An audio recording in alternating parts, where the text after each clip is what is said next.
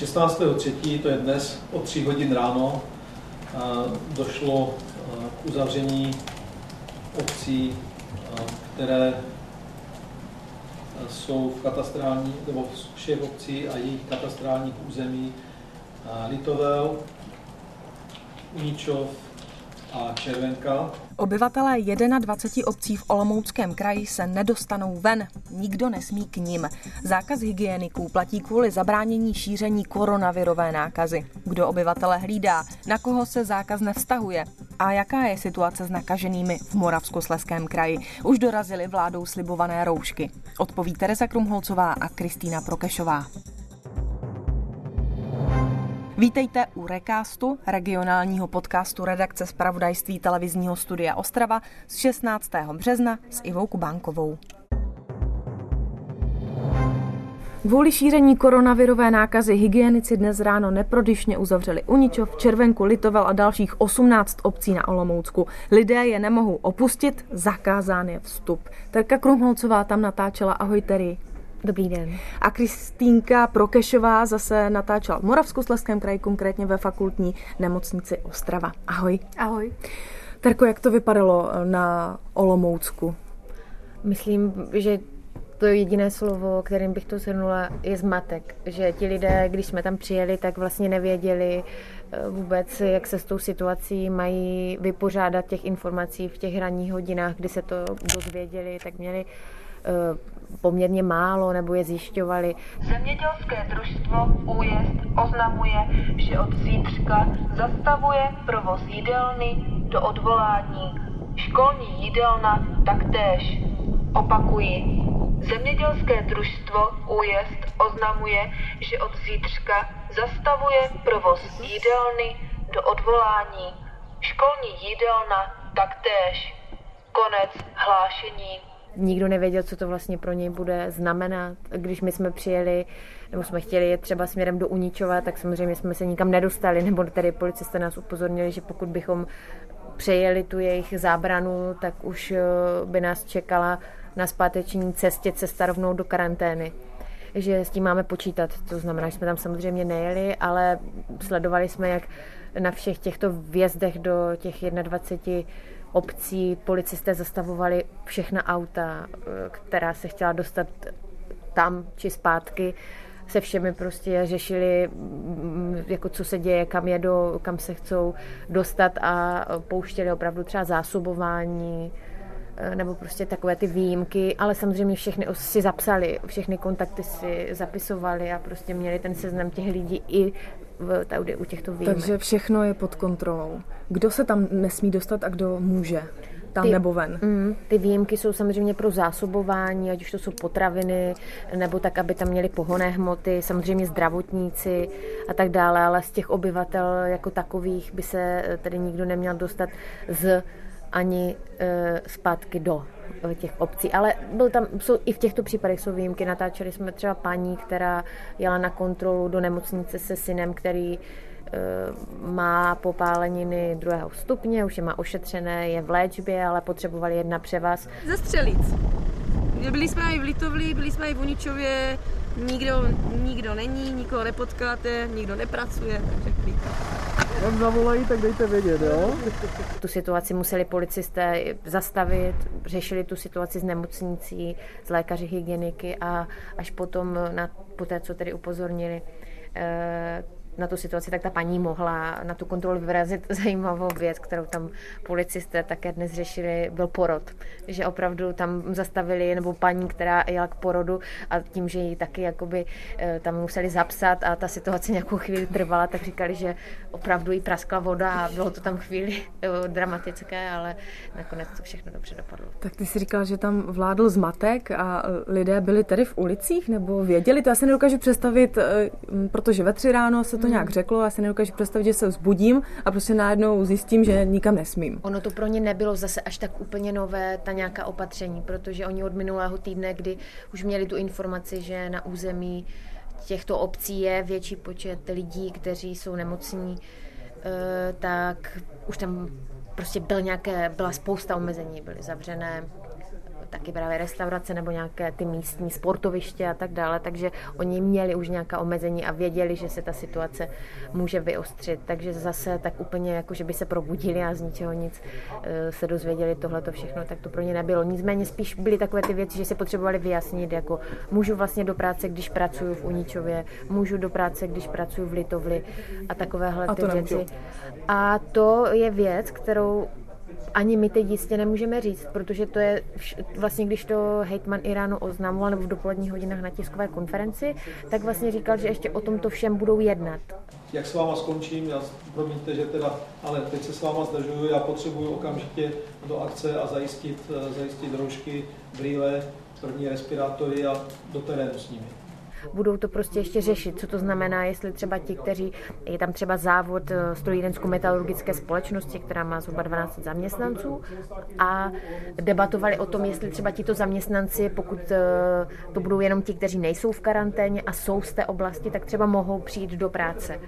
Eh, takže toto všechno řešili a teď v odpoledních hodinách to ještě úplně jasné není. Proč se to tak vyostřilo? Proč se uzavřelo 21 obcí v Olomouckém kraji? Protože těch nakažených tam přibylo opravdu hodně a když mapovali hygienici ty kontakty, tak těch potenciálně uh, nakažených dalších nebo těch lidí, kteří byli v těch uh, rizikových skupinách a setkali se s těmi nakaženými, tak byly stovky, měli možná hmm. tisíce, to znamená, že tam prostě nebylo co řešit a museli to udělat takto. Zatím je to opatření na 14 dní a pak to hygienici vyhodnotí. Ale možná důležitá věc, kterou bych zmínila, kterou zmiňovali uh, například, kterou zmiňuje vedení, jak uničovat, tak třeba Litovle, že lidé jsou opravdu v klidu, že nepanikaří, že prostě se chovají normálně, zodpovědně, že to zvládají tu situaci a posílali videa, která natočili z oken, že ty ulice jsou opravdu prázdné hmm. a e, také upozorňovali na to ty lidi, že se nemusí bát, že by třeba nepřišly potraviny nebo že by neměli možnost mít přístup tady k těmto věcem. Takže to hodnotili oni tu situaci jako klidnou. Tak Kristýnka, jak to vypadá v Moravskoslezském kraji? Je také tak klidná situace? No z toho, co jsem já viděla, tak ta situace klidná je, jo. tak tady nejsou zavřená města.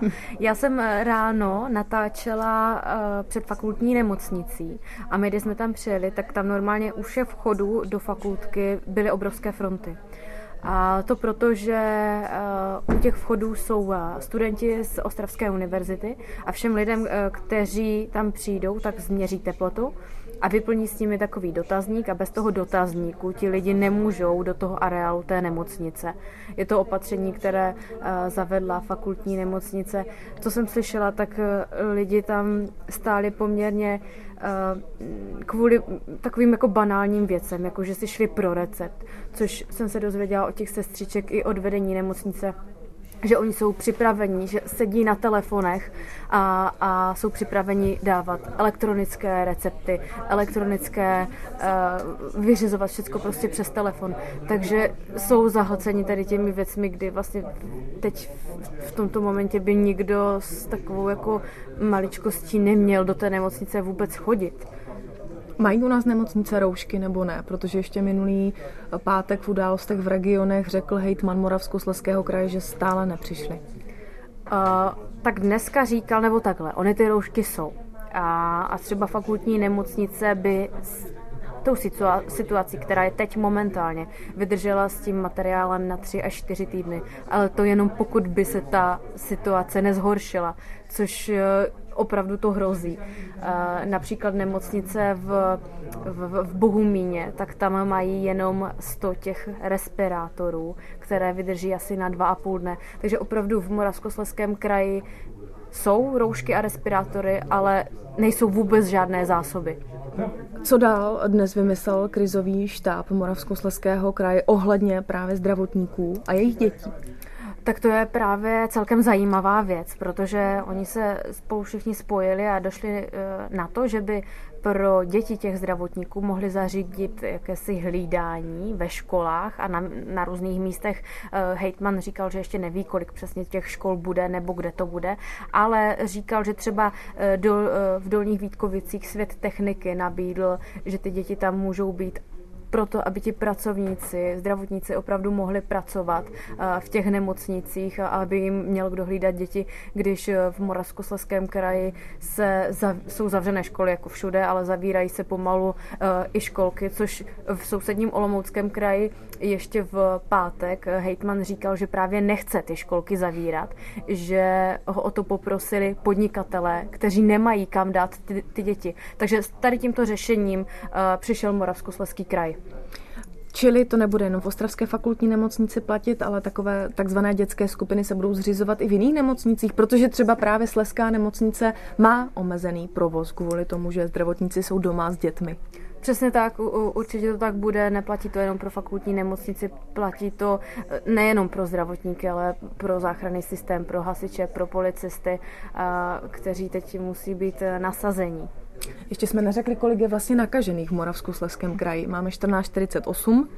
Tak eh, Tohoto číslo eh, momentální je 14 nakažených, 5 lidí je hospitalizovaných eh, na infekčním a tři z toho jsou ve fakultní nemocnici a jeden je na jednotce intenzivní péče, ale není napojený na plicní ventilaci. Ale i tak je to vážnější stav. Je to pravděpodobně vážnější. Víme, jaké jsou informace v dopravě? Třeba právě teďka pražský dopravní podnik zakázal vstup do prostředků městské eh, hromadné dopravy lidem bez roušek. U nás to už platí v Ostravě, v Moravskoslezském kraji, nebo ještě tak ne? to momentálně neplatí. Ivo Vondrák, hejtman, říkal, že eh, chce dopravě ulehčit tak, že bude nástup pouze těmi zadními dveřmi do, eh, do hromadných prostředků, aby se nenakazili řidiči, ale každopádně říkal, že by chtěl, což je tako, to by chtěli všichni, to je takové zbožné přání, že by chtěl, aby roušky měli úplně všichni. Chtěl by je zaprvé dát na, na úřady, na, um, do institucí, které spravuje kraj, tam budou jako první a aby lidé je mohli nosit říkal, že by si přál, aby každý eh, obyvatel v Moravskoslezském kraji měl tu roušku a nosil ji, což ale s tím momentálním nedostatkem, kdy Moravskoslezskému kraji opětovně chodí méně roušek, než, eh, než okolik se zažádali, tak to asi úplně nejde. Každopádně já, já svou roušku mám a nosím ji, abych nenakazila ostatní a viděla jsem i na ulici, že spousta lidí eh, nosí, nosí ty roušky. Já jsem právě včera byla v hypermarketu a tam tu roušku neměl nikdo a ty jsi měla i po celý čas vstupování. U jiných redaktorů jsem si toho nevšimla. To je tvoje osobní rouška nebo eh, to byla eh, opatření, která platí v souvislosti s tím, že jsi vstupovala od Ostravské fakultní nemocnice? Ne, to byla moje rouška. Já jsem tu roušku eh, si pořídila, když jsem měla do Černobylu. Takže to je tak trochu zodpovědné, nezodpovědné, ale myslím, že v dnešní době je potřeba, aby lidi viděli i v médiích eh, ty roušky, že i novináři novináři, kteří my to, točíme opravdu i na těch odběrných místech, tak je potřeba, abychom i my chránili ty ostatní, abychom šli příkladem, aby zkrátka uh, se to ukazovalo. Pokud se vám podcast líbil a nechcete zmeškat další díly, přihlaste se k jejich odběru. Jsme na všech podcast aplikacích. Hledejte profil Recast ČT24.